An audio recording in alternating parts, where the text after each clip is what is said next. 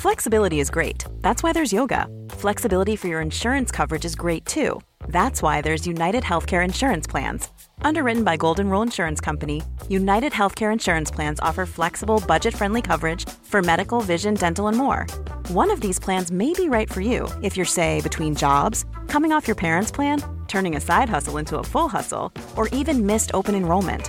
Want more flexibility? Find out more about United Healthcare Insurance Plans at uh1.com. G'day and welcome to Runners Only with Dom Harvey, brought to you by Radix Nutrition. Coming up, Arch Jelley. When was you think the last time you and John Walker got together and reflected on like that gold medal performance in '76? I don't think we've ever done that. What are you going to miss the most when your life ends? well, you won't be in a a position to miss anything, will you? Archibald Jelley, otherwise known as Arch, is one of New Zealand's greatest running coaches. He coached the legendary runner John Walker through his entire career and all the highlights that that entailed, including an Olympic gold medal in the 70s, three Commonwealth Games medals, over 100 sub four minute miles, and John Walker was the first man to run a mile under three minutes and 50 seconds. Absolute legend. But I'm very sorry to disappoint all of you. This podcast actually has very little to do with running. I met Arch for the first time last year when he was 99 years old, on the cusp of turning 100, and we've remained in touch casually since then. On the week of this podcast being released, Arch turns 101.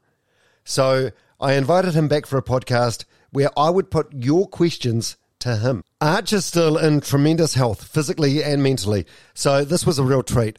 It's not often you get to pick the brains of someone who has seen and done so much and is still around and able to share that wisdom. I know his time is, he'll hate me saying this, but I know his time is precious. So I really do enjoy spending time with Arch and I hope you guys do too. He really is a national treasure. Thanks so much to Radix Nutrition for sponsoring this episode. If you don't have protein as part of your daily diet, you should start as soon as possible. Protein helps you gain muscle or keep the muscle you already have, and this becomes more and more important as you age. I start every single day with a protein shake made with protein powder from Radix. They do, in my opinion, the best flavors, made with the best ingredients, and they have just introduced two new flavors to their range mango and blueberry. And just like all the other flavors, these two do not disappoint. I was a bit iffy about the mango. I thought mm, yeah, mango powder mixed with milk would be like an odd combination, but it really does work. It's really nice. You can check out Radix and their incredible nutritional products at radixnutrition.co.nz. That's R A D I X. All right, let's get into it. The incredible arch Jelley on Runners Only with Dom Harvey. Hey, runners only with Dom Harvey. Runners Only with Dom Harvey, and for the second time, Archibald Arch Jelley. G'day, mate. Hi, Dom. So great to have you back here. Hang on, I'll just move that. Move that microphone in a little bit. First of all, thank you so much for coming here. It was um, it was actually a little bit of a challenge. You you were reluctant to do this. I messaged you, and you said to me, "What what more is there to talk about?" We caught up a year ago. Not much has happened since then. yeah, yeah, well, I don't think anything's, nothing much has changed. I, I don't think. Yeah, but um, I mean, last year we we spoke for like an hour, and you were ninety nine at the time, so that's like thirty six to forty seconds per year of your life, and it's been a, an amazing, rich life, and it's still going. There's a lot to tap into, and a lot's happened on the podcast since the last year. I've got a studio set up now. Yeah, um, with TV cameras and stuff, and you are such a remarkable man with a remarkable mind, and you've seen so much and done so much. It's an honour and a privilege to have you here to get some of these stories and preserve them so that people can watch them in the future. No, I hope they were uh, listening to. Of course they are. I, I outsourced a lot of the questions for today. I said on social media that you're coming over, and there were thousands of comments, a lot of them from former students. Tim Stevens, who's 43, said, uh, Arch was my first primary school principal. How is he still alive? Penny Burton, who was at Mount Roskill in 1960. ah, yes, I remember her well. oh, you do, do you? Yeah. No. Do you? Yeah, of course I From do. 60 years ago. Yeah. Uh, Fleur Guthrie. Arch was my principal at Sunnybrae Normal School in the 1980s. Would love him to share some funny or favourite memories from that time, the 1980s. Being a school principal and a, a school teacher for a big part of your life, Were there kids that had names that you associated with bad kids? So you'd see the school ro- roll at the start of the year, and you'd be like, "Oh, there's a oh, there's a Dougie. Dougies are always bad news." Do you know what I mean? No, no, no, no don't recollect anybody, anybody like that. No. Never. Oh God, there's a Dominic. He's bound to be trouble. Something. Oh, first of all, how was your 100th birthday last year? So we spoke um, when you were 99 and three quarters. Uh, you turned 100. You had a. I saw the celebration on the news. How did you celebrate your 100th? Oh, there were uh, all sorts of uh, celebrations. Like there was a, a big one at uh, at Pine Song, uh, and you know many, a lot of people there. And uh, then there was one at the Bridge Club, and which was very enjoyable. And then uh, the next day we had the uh, hundred by one mile relay, and uh, and even I had to. No, I was, I was going to say run. I didn't run. I walked the uh, the four laps of the track, but I was accompanied by about uh, thirty four others, I think, on my leg. So. Uh, I think my, I had the honour of of doing the slowest leg. On your 100th birthday, you run a mile, which is four laps of the track. No, walked. How do you feel after that at your age? Like, are you exhausted after walking that far? Or. Oh, not really, because I was used to walking, you know, three or four k a day. Not that fast though. Yeah. Oh, it's- it doesn't matter though, does it? You're still getting out. You're still doing um, a lot more physical activity than a lot of people 75 years younger than you. Oh, I'm doing a bit. Yeah. Yeah, I could. Uh, I could do a bit more. I think. You know, Yeah, yeah, yeah, yeah. Come on, push yourself. Don't be lazy. a bit lazy. I see you're wearing it like a Garmin. You're wearing a Garmin watch. How, how many steps do you do most days? oh, about. Uh, I try and do about between five and six thousand. Yeah. Yeah. T- take the steps, or do you uh, take the elevator? Uh, I usually take the elevator. Yeah. Occasionally, I take the steps. Not often. One, one thing that I, since we've, we've become acquainted, one thing that I, I found quite interesting. Um, so earlier this year, I had Zane Robertson on my podcast. This is after he um, confessed to doping and received a seven year ban. And he, he came on the podcast and it was very emotional and very tearful. And then you reached out to me asking for his email address at the age of bloody 100. Um, can, can I ask, what was your message to him? What did you, what did you say? Or was it personal? Oh well, I, you know, I sympathise with him in some ways, but of course he he made uh, uh, a few bad decisions, and you know you've got to live with that. Was, it was very nice of you, though, to reach out. I thought that was um, remarkable. You, you still keep your finger on the pulse when it comes to athletics. And, Oh, absolutely. Yeah, I've even noticed um, on the, the app Strava. Um, whenever I upload a run, sometimes I'll get a I'll get a like or a kudos from Arch Jelley. Always, I, I get the notification on my on my phone or my wrist, and it makes me feel very happy. Ah, yeah, yeah. makes me feel bad that I'm not running faster or longer. At the time of recording this, uh, it's an ambulance coming to get you. Uh, Sam Tanner, uh, he has openly said that he'd like to break the New Zealand record for the one mile this year, uh, which you and John Walker still hold. oh, I don't hold it. Oh, you, you, are very humble, but you, you don't you think you deserve some of the some of the credit for it as a coach? A bit, yeah. a bit. So this was set in 1982. Yeah, it's when John was uh, thirty. Can you remember the time?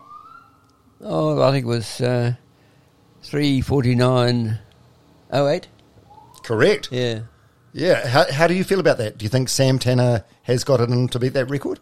Oh, I would think so. Yeah. The, the uh, uh, it, it's very very hard to uh, compare times, uh, present day times, with times of the past. How so? Oh well, I mean the the tracks are improved. The the, springy shoes that they use they they they make a significant difference.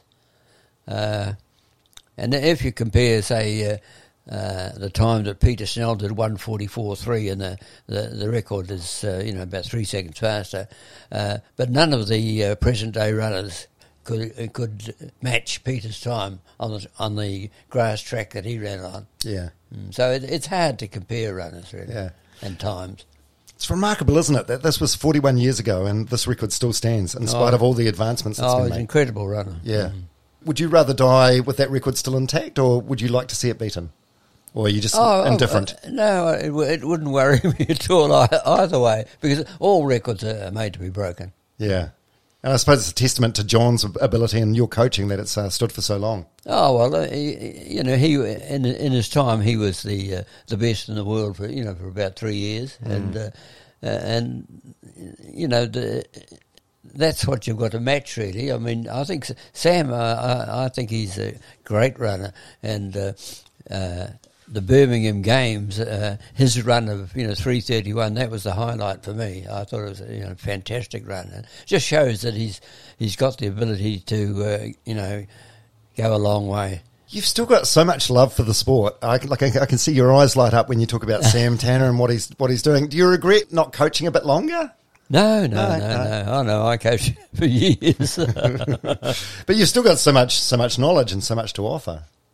oh yes, but it's uh, oh, it's a, it's a great sport to be associated with. Yeah. Can I ask you today, the day that we're recording this, um, you're 100 years old. How old do you feel? Uh, well, I, I do feel a bit older than I than I previously felt, but uh, oh, I I don't know. You can't put a, a number on it, really. But you wake up in the morning, you feel good. You you wake up and you think, oh, I'm, oh, I'm lucky, it's another day, or Oh, I, I just, I just feel, you know, same as I've always felt. uh, what do you think are the top tips for a long, healthy, rewarding life? oh, I think the the main thing is uh, is to keep moving, and you need plenty of, plenty of exercise. I mean, of course, when we were when we were young. Uh, uh, nobody had motor cars, and we w- walked or, or cycled everywhere. And uh, I remember when I used to, I was walking, uh, working in the city in uh, Dunedin, and uh, we used to get the cable car down. And and if we uh, if we missed the cable car, we we ran down, beat the cable car, and uh, so you know, all good training. And, and uh, yeah, we talked about you walking before, so you're still active to this day. What what about? And you- you're not um you're not a smoker. Um, you're not much of a No, I gave up smoking. Yeah, yeah, yeah. You told me this last year. So you you smo- smoked like a few times when you were like eight or something. No, nine. Nine. and drinking alcohol, alcohol hasn't played much of a part in your life. Yourself. Not really. No. no. Yeah. What about diet? What sort of what, what's an average day look like for the Jelley household? Oh, we we always have uh, por- porridge to start with. We, we eat anything really. No special diet. Yeah. But you like in uh, in terms of like when you were a kid to now, I'm guessing there, there wasn't a lot of processed food back then. Like there was no fast food, no not much junk food. It's quite healthy and clean growing up. Oh yes. Well, I mean, I uh, I grew up in the depression, and so th- things were you know very tight. Where everybody was really hard up, but we didn't feel uh, deprived at all. Yeah. So this is the Great Depression of the 1930s. So you would have been um, like seven years seven years old. Yeah, well, no, in the late late twenties, Late 20s, thirties. yeah. Yeah, yeah. Things were pretty tough. Yeah. What what did your dad do for employment? He was the uh, local uh, barber and uh, tobacconist, and uh, he was a, a Gallipoli veteran. He was wounded there, Mm. and uh, and I think and he was a, a tremendous smoker, and we, we worked out how many million cigarettes he smoked, and but uh, he had five. We, there were five of us, and. Uh, no, none of us have ever really smoked. Yeah. How, why do you think that is? How come none of the Jelley kids took to it? Oh well, it, it killed my father. But but I mean, so this is the like the 1930s we're talking about. Yeah, I, I remember seeing TV commercials from like the 60s or 70s, and they, they said doctors recommend smoking, and yeah, mm. smoking was seen as like a, a cool sort of thing. So you didn't have the knowledge back then that it was a killer. No, no, it didn't. No, that's right. You just didn't like it. Oh, I don't know. Yeah. Just wasn't interested really. Yeah, well, that's lucky, isn't it? and um, what, what someone wanted to ask, what's your earliest memory? I, I know on the podcast last year you shared a story um, about your brother chopping your finger off when you were five. Oh no, I think I've uh, I've got one earlier recollection. That's when uh, uh, I was at the uh, what is, I think it was called the uh, uh, the South Seas exhibition at in Logan Park in uh, Dunedin. And I was on, uh, I think I was about four, and I was on a little merry-go-round, and, and I think my hat blew off, and, and I, st- I, I tried to get my hat, and I sort of fell off the, and they had to, you know, stop everything. That's the earliest I can remember. And then, um, yeah, the lawn mowing thing. Uh, for anyone that hasn't listened to the podcast last year, so you and your brother were mowing the lawns. You said it was with scissors. Uh, do you mean like sort of um, shears or? No, well, we didn't have a lawnmower, and uh, it was only a small lawn, and I was uh, cutting the lawn with uh, scissors. What- Ordinary what- scissors. Like okay, like uh, sewing yeah, scissors. Yeah, or- and Uh, my elder brother, who's only uh, you know, two years older than me. He, uh, Dad had given him the hedge clippers, and we got too close, and I, one of my fingers was almost sliced off. Where is it? How did, did the uh, surgeons do a good job? What finger is it? oh no! Oh, it's Oh, that one there. Oh, yeah. Oh, hold it up to the camera. oh wow, wow! And then, so then um, you you didn't have a vehicle, so you had to run to the hospital, take the Oh, tram. no, I remember um, uh, my, my uh, uh, the tip of my finger was hanging by a thread. I remember my father cutting it off and, and dropping it in the hole in the garden. Whereas today you'd have put it put it uh, Yeah, on ice. on ice and uh, reattached it. Uh, then we. Uh, I was yeah, I was about five or six. I remember we walked up to the cable car, and that's about uh, thousand meters or so, and then took the cable car down to the city, and then took the the electric tram along, and then walked from there to the hospital. And then I was there for about a week. And Were you quite calm, or were you like screaming in pain? No, no, no, no, It wasn't very painful. Someone wanted to know um, if you've got any war stories. You, you were you were in a submarine, right? Were you part of the navy? Uh, for a while. Yeah, so this was World War Two. How long were you were you away for? You, you told me a story last year on the podcast about uh, coming back home and not recognising your little brother. Oh, yeah. I, I went away when I was uh, 20. We went to, uh, uh, in the Navy and we went to England via uh, uh, Panama, New York, and then, then to England. And uh, I had my uh, 21st birthday at in uh, Jack Dempsey's bar in New York. But I wasn't a drinker at all. but we were in the, that's where we had, had the celebration. And then I was uh, did the three months course at uh, Shotley Gate in England. That's near Ipswich, Colchester. And then uh, I was uh, posted to uh, a cruiser, uh, HMS Bermuda, and we were on the uh, Russian convoy. And we went to, uh, uh, picked up the convoy uh, just uh, uh, just near uh, uh, in Iceland, Re- Reykjavik, and then we went on to uh, uh, the Kola Inlet, and we were, and we were very lucky because the the weather was bad, very low visibility, and low clouds. So we we didn't. There were no the the German submarines and the uh, planes and that sort of thing. We ne- we never saw them. And on the way back, it was the same. We had bad weather, and uh, we got through, and nobody and no ships in the convoy were uh, were sunk. Do you look back now and think how lucky you were that uh, that you made it home? Oh, well, you, yeah.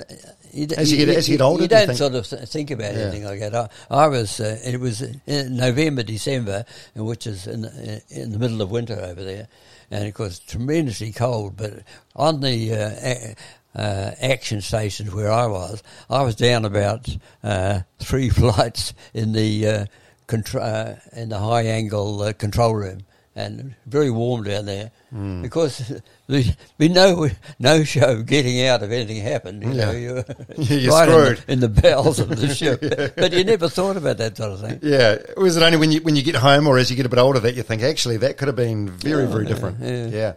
Well, thank you for serving our country. I appreciate that. How, how many years were you gone for? Because you did mention last year. Oh, when when we got- we got back uh, to uh, UK, uh, I was uh, seconded to the uh, uh, what they called the King Alfred. That was at Hove near Brighton, and I did the uh, sub lieutenant's course. And when, I was there, uh, at the end of the course, they uh, you had to say uh, which branch of the navy you'd you'd like to serve in. And not that that would make any difference, because but you, you are, they could put you where they Your want. tough luck. Yeah, yeah. So for some unknown reason, I said I'd like to uh, serve in the submarine service. I don't know why. Uh, at any rate, so I, I was sent up to uh, uh, up in Northumberland, and I, I did the submarine course there, uh, which was fairly stringent. And then I was posted to uh, coastal submarines, either as a, uh, uh, torpedo or gunnery officer, or uh, my last job was I was a navigator. I suppose being a young a young man from Dunedin, like the thought of uh, you, even seeing a submarine, let alone being on one, is quite enticing. I, Yeah. I think I was going to say too. Uh, after I finished the uh, course, the sub-lieutenant's course at uh, King Alfred, some of us were sent to Greenwich to do a sort of a, uh, was sort of a to learn the ways of, of the navy. You know, get, to have the right demeanour for an officer and all that sort of stuff. And uh, I suppose they they tried to make uh, gentlemen out of her. And who who was it? The uh, somebody said. Uh, I was just thinking the famous New Zealander. Oh, I I can't recall who it was, but he said uh, uh, about this course. He said, "We're not gentlemen; we're New Zealanders." I love that.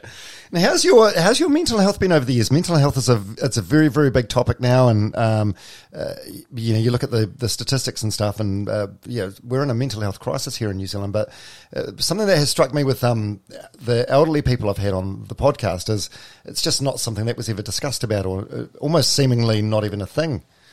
How's yours been over the years? I mean, you, you, don't get to hundred without you know, dealing with a lot of heartbreak, loss, grief, and sadness. Oh no, I've sort of coped okay. You know. Yeah. yeah. What's been some of the toughest times?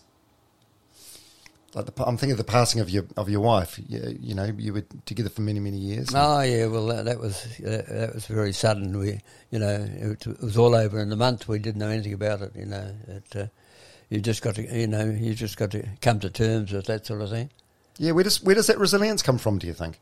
I'm not sure really, uh, but it's uh, I know the uh, the phrase, the philosophy I, I quite like, and it's probably what uh, uh, I mightn't have had it then, but uh, there's a uh, you know the actor uh, Michael Caine. Mm-hmm. Yeah. Well, he, uh, he when he was uh, uh, first acting as a young actor, he was ready to uh, come on stage, and there were uh, there were a couple already on the stage, and they were having a, a violent quarrel, and. Uh, uh, somebody, one of them, threw a chair, and it and it, it blocked uh, the entranceway where Michael was supposed to come on, and he said to the, the director, "What am I going to do?"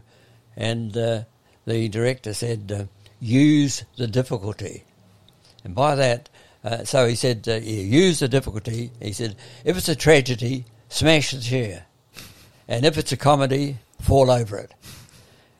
And uh, so by that, uh, he, he meant that uh, even th- though a situation might be very, very bad, uh, it's uh, there will be something good that you know can come out of it. And then, right uh, in the last uh, few months, we've uh, uh, Jean and I have both uh, stopped driving, and that's sort of a, a situation which you know you, you're not very keen on because it, you're ta- uh, it tends to take away uh, some of your independence. Of course.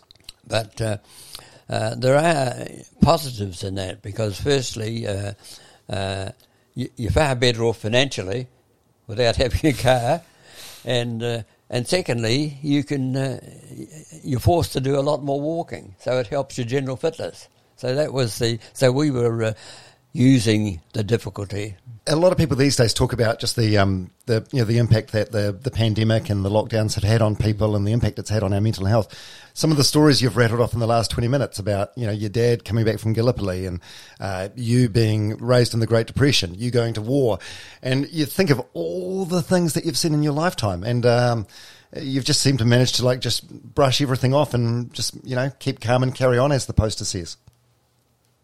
Yeah, well, I think yeah, I think you've got to. I think you know your attitude to what to and your philosophy of life. You know, plays a big difference. Uh, plays a, you know a big part. Yeah, well, thanks for sharing that insight. Someone wanted to ask the question, um, being exactly half your age myself, 50, I, I like this question. Uh, what's been better, the first half or the second half? Uh, Just while you think about that, I was um, thinking about that on the drive to your retirement village this morning to pick you up. All your huge successes with John Walker happened in the second half. Career, you know, career-wise, as a running coach. Yeah, probably did. Yeah. Yeah. So what, what do you Oh, think's better, first half, second half? When I, I started coaching John Walker, I, I'd served uh, you know a very long apprenticeship So it was really, uh, you know, it was really uh, a collision between a, a fairly seasoned coach and a and a you know a, a, a fantastic uh, athlete, and uh, so. Uh, I was lucky that I'd served that apprenticeship first, so I, I knew what I was talking about and what I was doing. Yeah. So the hard work was done in the in the first half of your life, and then you managed to, Mm. to reap the fruits of your labour in the second half. Yeah, because I've got a lot of friends the same age as me who are fifty, and they're sort of like winding down. you know, the but I, I reckon it's like a it's a halfway mark, and it's a new chapter, and uh, you're never too old to do anything new, right? Oh, absolutely. Yeah. Uh, when did you notice people started to treat you differently because you were old? Oh, it's probably uh, just since since I turned hundred, I think. Because I, yeah, that that'd be right. What do you? I, I, I would I would have thought people would treat you like more special since you're hundred. I, I, I don't know, like like put you on a bit of a pedestal. Do you know what I mean? Oh no! If I if I get a ride in a taxi and uh, and uh, and I mention that uh, perhaps that uh, I'm the oldest client he's ever had, uh, they they they're absolutely staggered. Yeah. well, I think it's just. I mean, a lot of people say they uh, they want to live to. A lot of younger people or people my age uh, say they want to live to hundred, and I think you're the poster child for that because everyone wants to. It's a figure. It's almost like a mythical figure because not many people make it, and to make it to hundred, still be physically fit and mentally as capable as what you are. I think um, this is something that like everyone would aspire to. So people want to like tap into that and find out if there is a secret. No, I don't, I don't, think there's any secret because Yeah. you, need, you need a bit of luck because I mean I've uh, survived quite a few uh, you know fractures and uh, operations and that sort of thing. Yeah, you had an. When did you get your knee done? In Ninety. My knee, Yeah. yeah, it was a full knee replacement. I was I was quite young then. I was only ninety eight. I'm amazed. Were they reluctant to give you one? Like, were they scared of the complications at that age, or no? Did you sort of have to push for it? no, they, they seemed to be quite happy. Yeah. Yeah. And you recovered all right? Oh yes, except that it, uh, it was a very successful operation, but uh, the patient nearly died because he he managed to contract pneumonia, which is a bit of a killer for the old boys. You made it through. In your opinion, is society better or worse than, say, 50 years ago? Uh, I think it's uh, far more violent than it was. And uh, like uh, when when I was brought up, I mean, if there was a murder, that was uh, a- an incredible event, you know. But now it happens every week. So Yeah. there's a very big difference, I think. Yeah. Of course, there's a, a far more, uh, far greater population, but even even taking it into account, What, what do you think that is? Is it a lack of respect or. Don't know. It's uh, I think the uh, the social media and the uh, you know uh, iPhones. I've got one, of course, but I mean, uh, I mean, that, I think that's got a, a lot to. Uh, uh, that's you know every everything can be seen you know right away now, and and uh, it, it makes things very different. Someone wanted to know this is a running question. What do runners do now, which Arch thinks we shouldn't be doing, and where we should go back and learn from the days gone by? I can think of one thing. Uh, I, I probably rely too much on my watch. Like I'm obsessed with my ro- watch. If my watch hasn't connected to the GPS satellite, I don't start running. I'm back back in the day. I'm guessing John was just doing laps or whatever without a watch, and maybe you had a stopwatch. Mm, that's right. Yeah. Uh, yeah, uh, I think I think the uh, uh, you know what they did, like for example, uh, Arthur Lydiard's uh, sch- uh, schedules, you know, were fantastic, really, and uh, you know he sort of uh, spearheaded a revolution in training. But uh, on the other hand, uh, it, that doesn't mean to say that uh, there aren't better ways.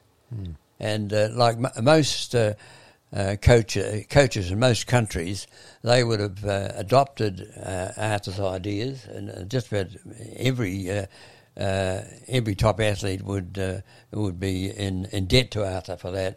But they've accepted that, but then they've gone on and developed some better ideas put on on top of what Arthur thought. So.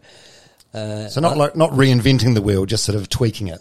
Yeah, and and making so. I think it, it would be a mistake to think that if you uh, if you uh, train exactly according to Arthur, that you'd reach the top now. You wouldn't because, but you still uh, uh, you won't reach the top though unless you accept Arthur's ideas and then pin your own uh, ideas on Hmm. top of that. Yeah, did, did you and Arthur have much to do with each other, or not really? Oh yes, yeah, we we yeah, but there's one thing we never discussed. Running. Yeah, we never discussed running. That's the one thing you've got in common. I know. Yeah. Isn't that odd? Someone wants to ask, what do you worry about these days? Oh, I don't worry about much really. Yeah, that's a great, great space to be in. What advice would you give your your your thirty or forty year old self? Save more for your retirement. You're going to be here a while. My my thirty or forty, well, it's a bit late for that. So, uh, What makes you laugh?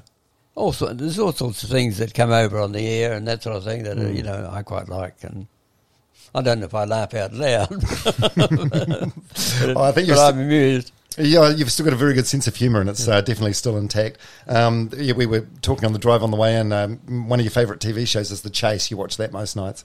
Oh yeah, what, yeah, what's the chase? couple of, couple of laughs on that, no doubt, with um, Bradley, the host. Yeah.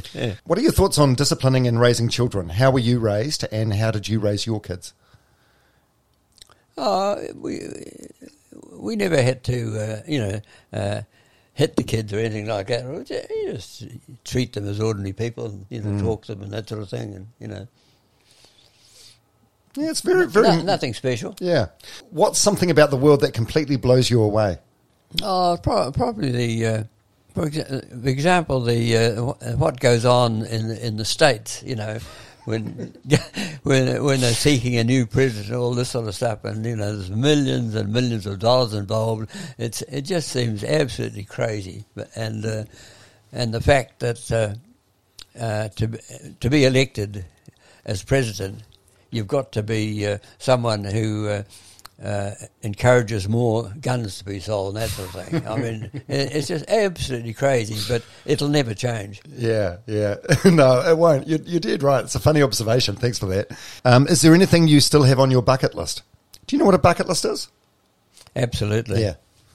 I, I don't. I, I don't have a, a bucket list, but uh, I do like to have. Uh, uh, I do like to be working on, on some sort of you know project and that sort of thing, and uh, and uh, that's uh, you know quite an incentive. Yeah. What is it at the moment? What's the project? Oh, it, it might be writing uh, an, uh, a booklet on, on bridge or something like that, or or doing some work on uh, uh, genealogy. Yeah, I hope you've got relatives that are like you know picking your brains um, because you, you've got so much knowledge to share. Oh, it's, it's all uh, uh, it's all uh, elec- there electronically. Yeah.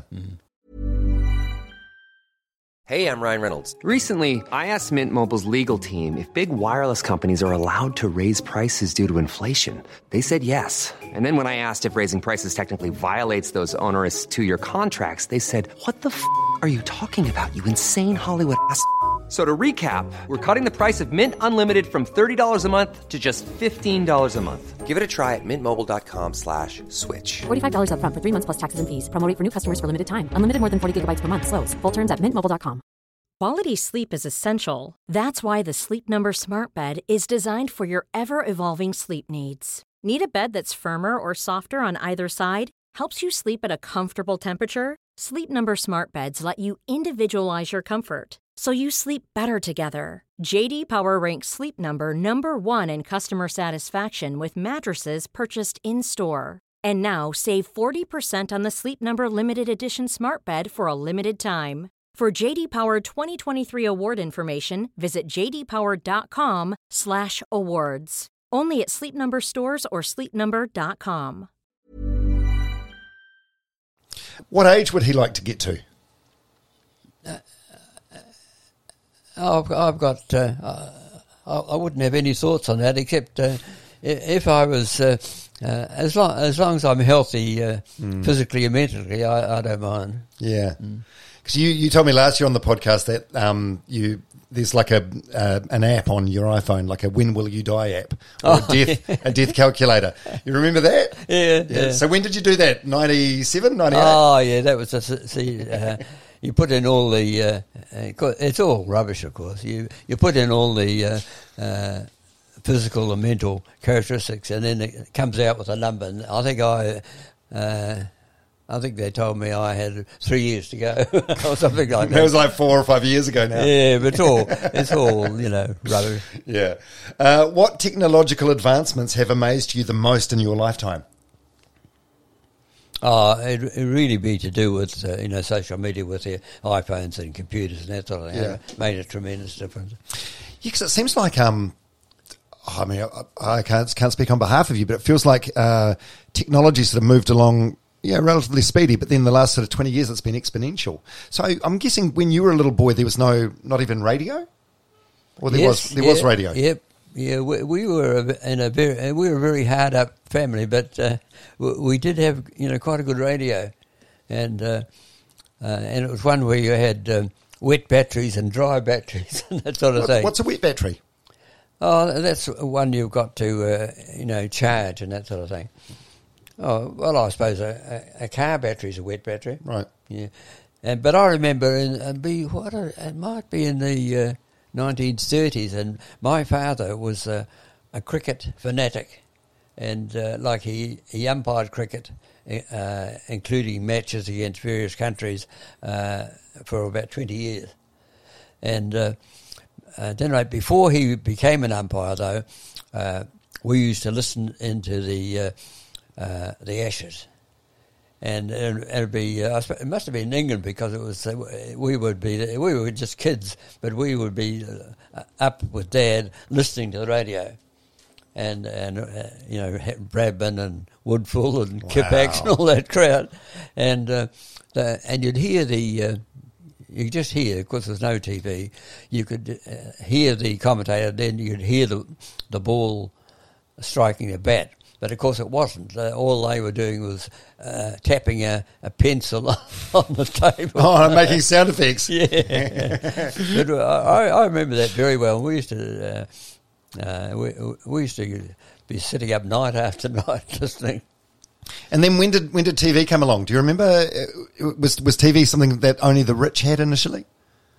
Oh no, t- TV. I remember getting TV when I was lived in Mount Albert. and That was Yeah. about the late 1950s. Oh, so you were like a grown man by then. Oh, haven't you? Yeah. Was that exciting? Oh yeah, yeah. yeah. Because I, I remember Dad coming up and staying at our place, and uh, he was. Uh, it was a black and white TV, and he was, you know, watching the cricket. Uh, He was quite impressed. How have you managed to keep up with everything? Uh, you know, because it'd be very easy for you to, I don't, like, I don't know, when cell phones came out in the 80s or the 90s, to just get a Nokia and be comfortable with that rather than you face the daunting prospect of getting an iPhone and getting getting familiarized with all that. How, how have you coped with all the change? Because so, Oh, so many don't. I've always been a, a gadget man. I've always loved loved gadgets, and always like to have the uh, the latest up to date ones. Yeah, and you, you, you use it very well. As I mentioned before, you liking posts on Strava and things. What do you consider to be your greatest achievement or proudest moments in life? It, it would depend on you know which category we're talking about, really. But I, I don't sort of think about that sort of thing. Now's a, now's a good chance. To, I know you don't think about it because you're very, very humble. It's hard to get anything out of you, but maybe now's now's a good chance to. Pro, I could, let me get the ball rolling. Professionally, John Walker's gold medal. Oh yeah, that that Yeah. would that would be uh, that would be a, a, top. Yeah. absolutely. Okay, and another compartment professionally in your career as a school teacher and headmaster, um, just making such a massive impact on thousands of kids' life. I mean, as I mentioned, so many of them have reached out to me in the past week, and no, this is testament to you. And bear in mind, it's a different generation. It's a generation where there was um, corporal punishment. You could strap kids or give them the cane or whatever. No, no one. I ha- not a, I was not wasn't great on that sort of. Oh, I, I, I know, I know. There's, there's, there's not one former student that has an unkind word to say about you, which I think says a lot. And what about personally? The greatest achievement or proudest moment personally? Oh, it's probably you know when you get married, I would think. Yeah. Mm-hmm. Yeah. When was that? When did you get married? 1953. First, firstly, Yeah. fifty three, And she passed away. two thousand. Oh, we, we touched upon this in the podcast last year, but there's there's probably a lot of people watching or listening to this that didn't listen to the podcast last year. It's a hell of a story. So you and your first wife and your now wife and her husband, you were like a like a foursome. You used to Yeah, play bridge we together. were used to go away uh, and uh, Jean, Jean was my bridge partner, and uh, So Jean's your now wife, yes, your second wife. We yeah. used to go out and uh, play bridge, and Rachel and uh, David, David Metzger, uh, they used to go uh, and look in all the, uh, you know, uh, shops and all this sort of stuff, and uh, while we played bridge, yeah.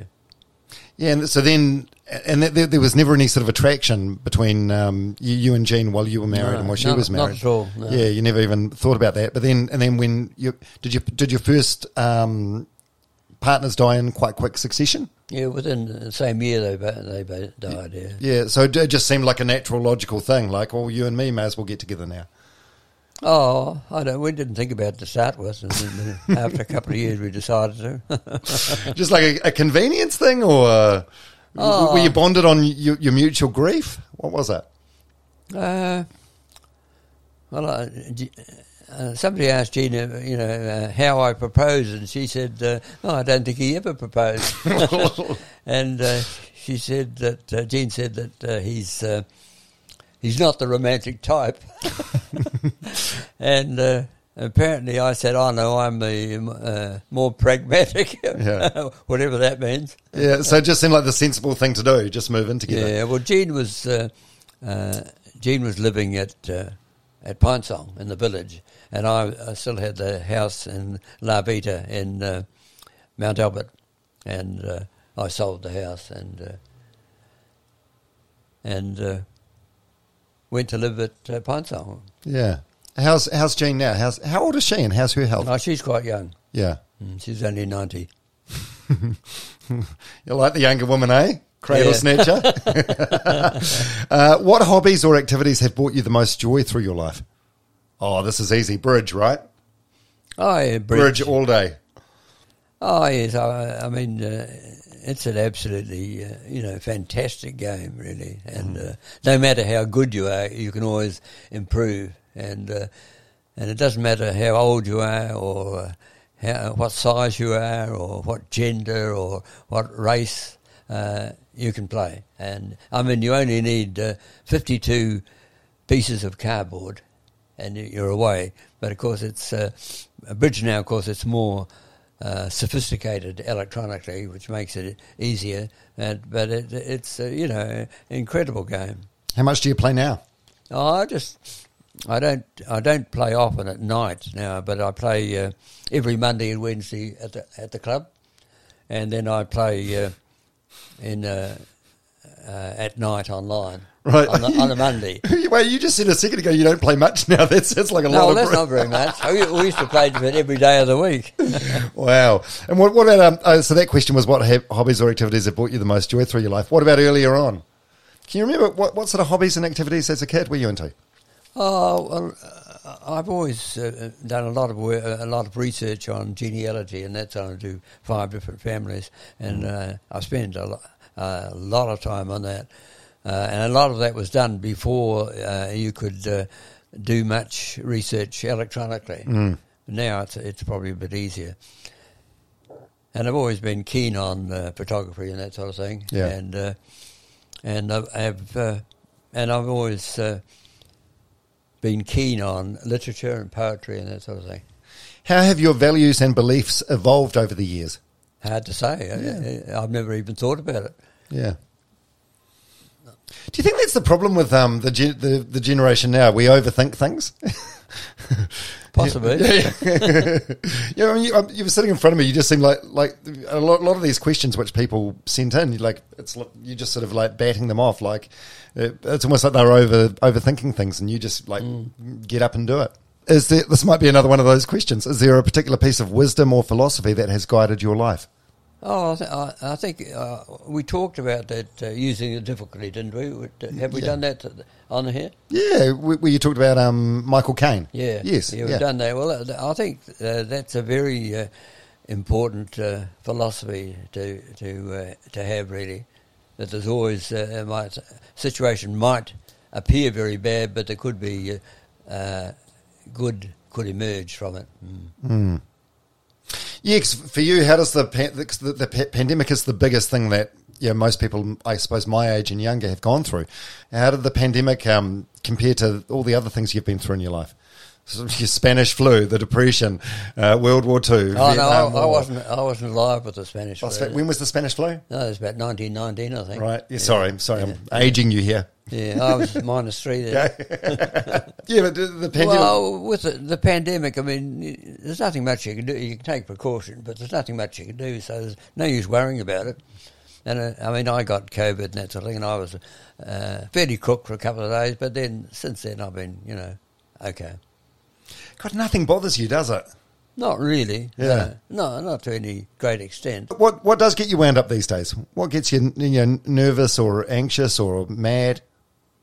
No, I, I, I don't think I get like that. Yeah. No. Have you always been this way, or has that come with um, age and wisdom? Oh, I think I think I've always been fairly uh, you know, Measured? I'm Yeah. a bit of an introvert, probably, so fairly quiet. Yeah.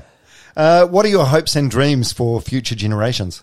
Oh well, I suppose it's the same with anybody, and you just hope they'll people will uh, society will will uh, be uh, yeah a nice place to live, and they'll grow up into uh, you know good human beings. Yeah.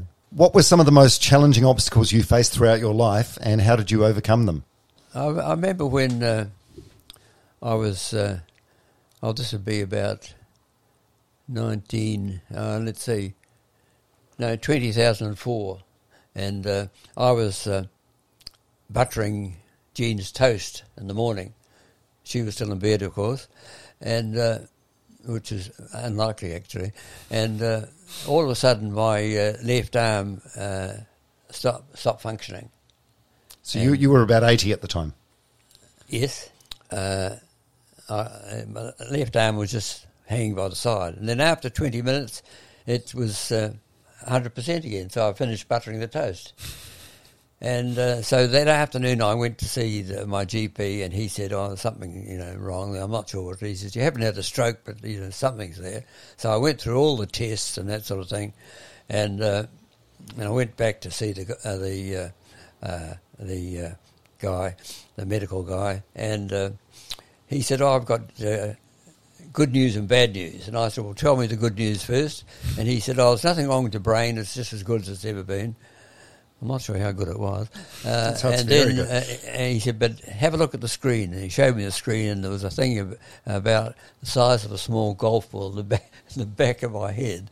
And uh, uh, he said it's uh, probably a meningioma. And uh, he said that's the sort of uh, uh, tumour I would have if I if, if I had the choice. And uh, he said I can take it out in July. So he. Uh, uh, I said, well, I'd, like it taken out before then. So I said, but I can't. Uh, I've got to go down to play in a bowls tournament in Dunedin uh, before that. So I went, uh, and he said, "Oh well, I'll take it. I'll take it out after that." So he did, and I went into the hospital. I think he took it out on the Wednesday, and uh, then I and then they uh, and that they, uh, for that they all they do is to you know cut the top off your head and and uh, take take out the tumor, then and then staple it back on again, and uh, uh, so. Uh, I, I went home on the Saturday, and then on the uh, Monday I went back and played bridge, but I didn't feel hundred percent. But then from that time on, it, it's never bothered me. And uh, I remember my sister, my uh, no, my daughter said, "Oh, can you bring the uh, uh, the tumour home as a souvenir?" and so I asked the doctor about that. He said, "Oh no, I can't do that." He said, "It's got to go go to the uh, bi- biopsy." Yeah, the biopsy lab, yeah. And uh, but he said, what I'll do is I'll take my camera in and I'll take a camera of your brain and the tumour, and you can have that. and so I've still got that. I've got all that in Technicolor. You know, I've noticed you've got um, you've got quite a few scars on your on your forehead. What's what's that from? What's Uh, I, I had a, uh sort of a uh, a skin cancer there, and it's and that, that was a few months ago, but it's it's okay now. yeah? And you you uh, mentioned on the car ride here you're not exercising at the moment because you had like a growth taken out on your That's right on, on my leg. yeah yeah yeah, but that that's been resolved. Uh, yeah.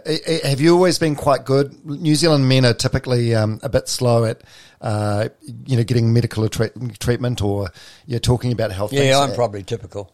Yeah, yeah, really, really, yeah. yeah. I, I would have thought you would have been super diligent at front No, not things. really. No, no.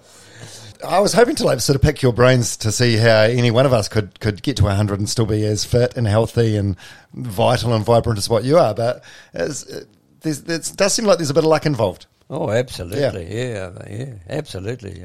I mean, when you consider my two uh, grandfathers died at 57, and so, you know, I've lasted a bit longer than that Mm. Is there longevity in your family at all? on my mother's side. Yeah.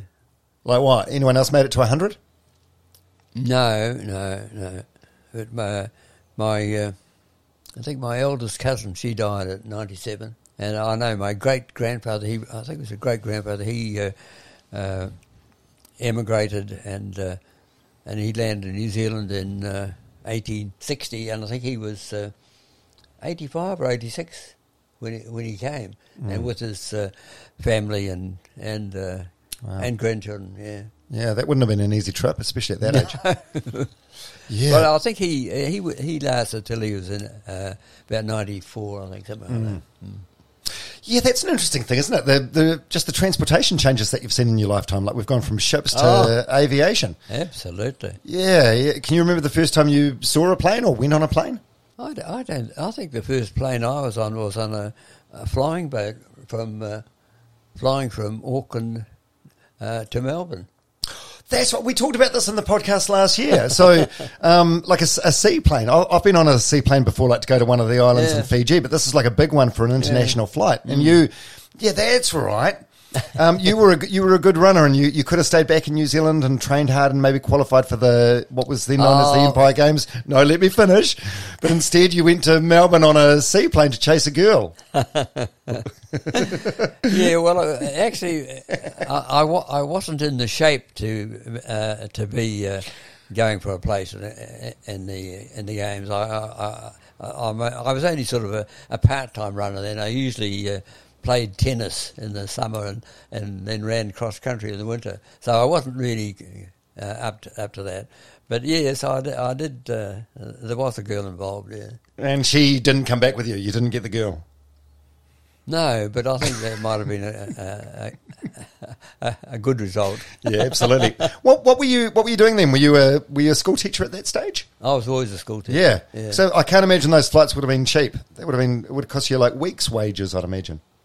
I haven't got the faintest idea. Yeah, Never yeah. thought about it. Yeah. Well, can you remember much anything about that flight? That must have been like terrifying for the first time going in a. no, no, just, no, it was, went, you know, with a, without a hitch. no. Yeah. And can you remember the first yeah, the first time you got to ride in a car?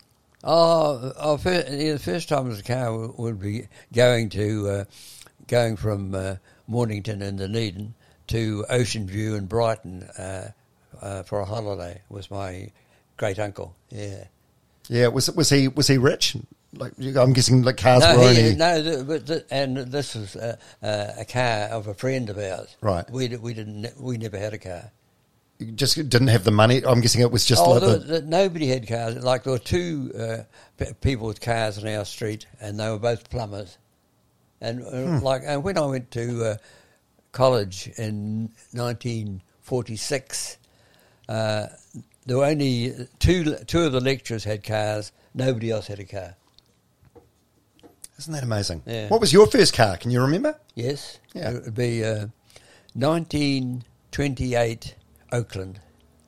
I- I'll have to look that up. I don't know what an Oakland is. Well, it's a, it it was a, a bit like uh, uh, a, a, a, mo- um, uh, a bit like a Model A Ford. Oh, okay. Yeah, Wow. Uh, actually, I only owned half of it. My, uh, younger brother, uh, he had the other half, and we used to share it. Yeah. And what about what was the last car you owned?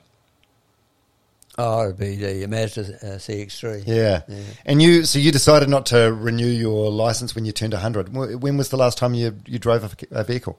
Oh, it'd be uh, oh, almost a couple of years ago. Probably. Yeah, yeah, late 90s. Just the changes you've seen in transport over your lifetime. Oh, incredible. How has your perspective on life and aging evolved as you reached this remarkable age? Oh well, I've, never thought, sort of thought about aging or anything like that. I've just sort of carried on doing what I normally do. Do you think the elderly get the um, the respect or the fair treatment they deserve in New Zealand, or are they sort of like invisible to society in a lot of ways? I don't know. It depends on the person, I would think, and, and on the where, you know who they associate with. Yeah. Oh, that's good then. So you, you haven't noticed anyone treating you any any differently because of your because of Oh. I, I noticed that uh, you know when, when they find out how, how old you are, they, they, they start to you know treat you a bit differently. like, but for the better, I guess. oh yeah, yeah, Yeah. S- Someone asked the question: Does thinking about dying make you sad? Not at all. No? no, no. I mean, I mean, it's just part of life, isn't it? Really. It's the trade-off, isn't it? It's something that we all have to Yeah, have to go through. I'm just thinking of like my, my situation. Like I've um, I'm 50 now. Both my parents are still alive. Um, the only sort of grief I've had to deal with is the death of a couple of friends. You know, one through cancer, one through suicide, and the death of grandparents. Um, but just thinking about the grief that I've got coming up in my future and how hard that's going to be is um, it's it's it's quite daunting. It's a lot to bear. But um, you you must have dealt with so much grief in your lifetime. No, so many. I've, I've never thought about it. I Yeah. mean, if it happens, well, then you've got to deal with it. Then, You must go to a lot of funerals these days. Even? you must go to a lot of funerals these days. oh well, we, we, Jean and I are not great on going to funerals. Though we we've been to, you know, went to uh, uh, Bill Baillie's, Murray Halberg, and that sort of thing. But normally we don't go to funerals. Yeah. Oh yeah, Halberg. He passed away last year. Uh, were you? Did, did you have much to do with Murray Halberg? Uh, well, we're in the same club, but Yeah. we're, we're never uh, that close. Yeah. Mm. Incredible man and incredible runner. Incredible athlete because he had like um uh. What was he? He had, like, he had like a disability. He had been in the Para Games now if he was alive, wouldn't he? Uh, I don't know, but uh, he was, that was uh, due to a, uh, a rugby accident. Right. So he had, had like an arm that didn't function properly. Yeah. What happens when when we die? Are you, are you a spiritual man? Uh, it depends what you mean by spiritual. Oh, oh, well, when you when your brain doesn't function and that's it, well, you know, that's that's a, nothing much. I wouldn't think. You don't think there's like a, a heaven or an afterlife or? No, I don't think so. No, I mean, uh, people used to think you know heaven was up here and all this sort of thing, but I mean uh, that sort of concept, you know, it's gone out out the window really. Yeah. Oh, well, I don't think they're any. I don't think they're any different from any anybody else in the animal species. I love you. You're so pragmatic. Pragmatic. You're great. What are you going to miss the most when your life ends? Well, you won't be in a, a position to miss anything, will you?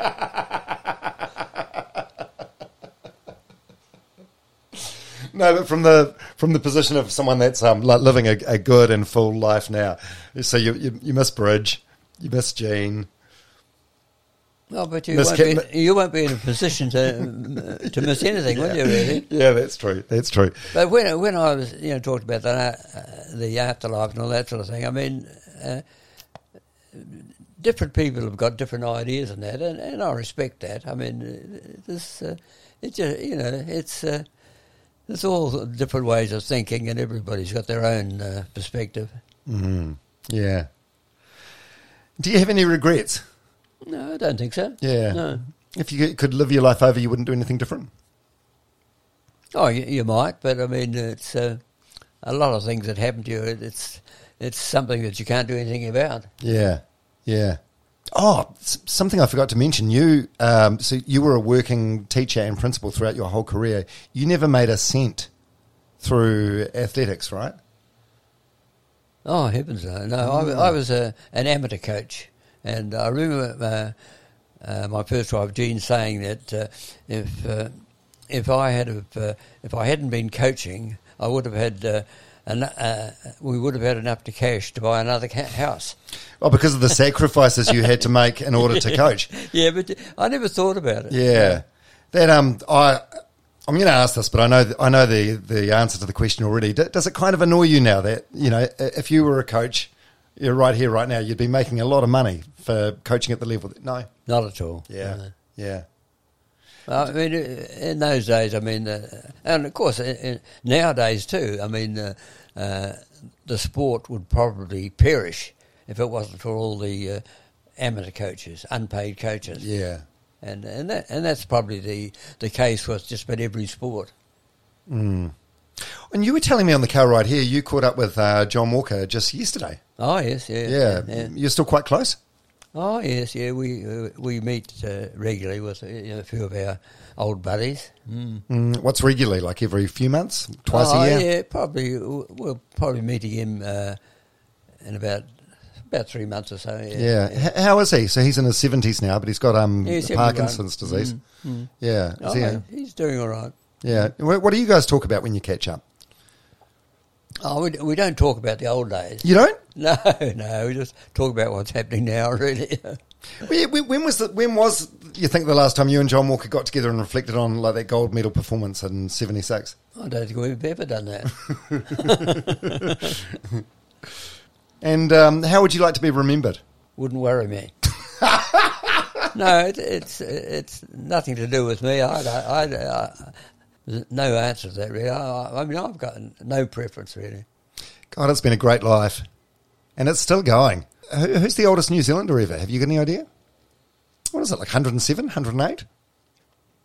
Oh, I know, I know who the third oldest New Zealander is. Is that you? No, No, no. no, I'm no, nowhere near. No, Lloyd Gearing, How old's Lloyd? hundred and five. Right. Yeah. Yeah. Geez, I think you're going to be around for a while yet, aren't you, Shirley? Oh, I might be. Yeah. Who, what, who knows? yeah. What about music these days? What do you like to listen? You listen to music much? Not not a great deal. No, uh, not a great deal. So- No, but I'm I'm keener on musicals and that sort of thing. Yeah. Rather than opera or anything like that. Yeah. So, what does an average day look like for you? You you wake up um, quite leisurely, like around eight a.m., Mm, about that. and then what? You get up. Oh yeah, we we have breakfast and that sort of thing, and you know, Mm. Have coffee later on. Sometimes go up and meet a few of the guys at the cafe and that sort of thing. Mm, cafe on, on the grounds of the retirement village. Yeah, Yeah. yeah, It's a great setup you got there, by the way. Yeah, It's not bad. Yeah. And then, so that's like sort of mid morning, lunchtime. Mm, Yeah. yeah. And then home for lunch, home for a nap. Oh well, no, never never have a nap Yeah. during the day. No, haven't got time for that. And then the afternoon, how does that look? Oh well, two afternoons I, I go and play bridge. Yeah. Yeah. And then uh, the chase at 5 p.m. Oh, usually, yeah. Yeah. I do a lot of work on the computer and that sort of Do thing. you? What sort of work? Oh, you know, it's it's either to do with bridge or to do with genealogy or something like Mm, that. Yeah.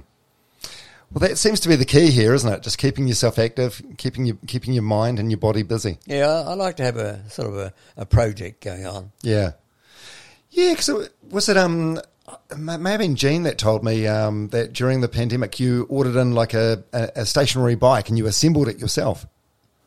Oh yes, I thought it'd be all ready to go, but when it when it arrived, it was in eighty different parts, and it took me uh, two days to assemble it because uh, the directions were, were weren't very good, and I had to sort of assemble then unassemble bits, and but I finally got it got it going. Yeah, that's amazing. And then um and your your evening, what does the evening look like? You just you, you watch um the chase, you watch the news, you watch TV. Uh, or, Uh, one or two things we watch on TV, but uh, I'm, we're not watching it every night. yeah. And then what sort of time do you go to bed? Oh, uh, I'm not a. Uh, I usually between ten and eleven. Wow, a bit of a night owl. yeah. Yeah. Well, thank you very much for these insights today. Um, oh, how was it last year when you when you turned hundred? You get the um the, the telegram from the royal family. It was still the queen that was alive, so you would No, you been. don't get telegrams now. Oh, what, what is it? A, like a card? Yeah, you get a card. Yeah. Yeah. Yeah. So, um, h- h- how was that? I know we talked about this in the podcast last year. You weren't much excited about it uh, when it came. Was it was it quite an exciting thing, or Oh, it was quite nice to get uh, to get uh, the card from the Queen. Yes, it was. Yeah, a card. and yeah. what does it, what does it say? Oh, it's just got. It's. Uh, I can't recall the exact words, but it's just. It's just ordinary. But it's. Uh, you know, it's got, got her photo and all Mm. that sort of thing, which is rather nice to have. Yeah. Oh, what's that beeping noise? Is that your watch? Oh, Oh. yeah. That means it's twelve o'clock. Oh, what is it? What does twelve o'clock mean? Well, I don't know. It, it just comes up and, and says snooze. Oh, yeah. I don't know. I haven't been able to undo that. yeah. So the um yeah, so the, the telegram the, the, the card from the Queen, you weren't much excited about that because oh, no, as you it, was, as you it was rather nice to get. Yeah, because you, you as you, you did you, you pointed this out to me last year, and rightfully so. Like she's not sitting in a room writing them all. It's, uh, but have you got it on display somewhere, or Oh yeah, it's, it's Yeah. on. Yeah, it yeah. yeah. Would you have rather have got one from the Queen or the King? Oh, rather nice to get one from the Queen. Yeah. All right, a Archibald Arch Jelley, one of New Zealand's finest running coaches ever, and just a just a good New Zealander. Um, thank you so much for your insights today. It's been a life well spent, and I I I've got a lot out of this conversation. I hope a lot of other people do too, just by tapping into the wisdom of just like a just a good, kind, solid New Zealander. Thank you so much for coming over today. Been a pleasure, Dom. Really appreciate it. See you again this time next year. Hope so. Thanks so much for listening all the way through this episode of Runners Only with Dom Harvey. And thanks again to my pals at Radix Nutrition for sponsoring this episode. If it's protein powders, smoothie recovery powders, or freeze dried, just add water meals that actually taste nice and give you the nutrients you need, check them out. radixnutrition.co.nz. That's R A D I X. Just before we go, you can reach me anytime on Instagram, domharveynz, or email me, domharveynz at gmail.com. I love getting your feedback in response to the podcast, good or bad. Actually, to be fair, it's only been good, and I genuinely thank you for that. Couple of housekeeping things before you go. If you feel like doing me a solid and you don't do this already, it would be epic if you could subscribe to the podcast. Subscribe or follow, whatever your platform allows. Most people listen to it without subscribing. Something like 20% of people subscribe. And, and I'm not actually sure what it does, but I've heard other people on way more successful podcasts asking their listeners to subscribe, so it must do something. I don't know. Also, if you feel so inclined, it would be awesome if you gave the podcast a rating or review on whatever platform you're listening to this on Spotify, Apple, whatever. Even better than that, share it on social media or share it with a friend who you think would enjoy it. All right, that's it for now. Thanks for your time. Genuinely appreciate having you along for this journey, and I really hope you enjoyed it. And I do hope to see you next time on Runners Only with Dom Harvey. Mom deserves the best, and there's no better place to shop for Mother's Day than Whole Foods Market. They're your destination for unbeatable savings, from premium gifts to show-stopping flowers and irresistible desserts. Start by saving 33% with Prime on all body care and candles. Then get a 15-stem bunch of tulips for just $9.99 each with Prime. Round out Mom's menu with festive rosé, irresistible berry chantilly cake, and more special treats. Come celebrate Mother's Day at Whole Foods Market. A lot can happen in three years, like a chatbot may be your new best friend. But what won't change? Needing health insurance. United Healthcare Tri Term Medical Plans, underwritten by Golden Rule Insurance Company, offer flexible, budget friendly coverage that lasts nearly three years in some states. Learn more at uh1.com. Mom deserves the best, and there's no better place to shop for Mother's Day than Whole Foods Market. They're your destination for unbeatable savings, from premium gifts to show-stopping flowers and irresistible desserts. Start by saving 33% with Prime on all body care and candles. Then get a 15-stem bunch of tulips for just $9.99 each with Prime. Round out Mom's menu with festive rosé, irresistible berry chantilly cake, and more special treats. Come celebrate Mother's Day at Whole Foods Market.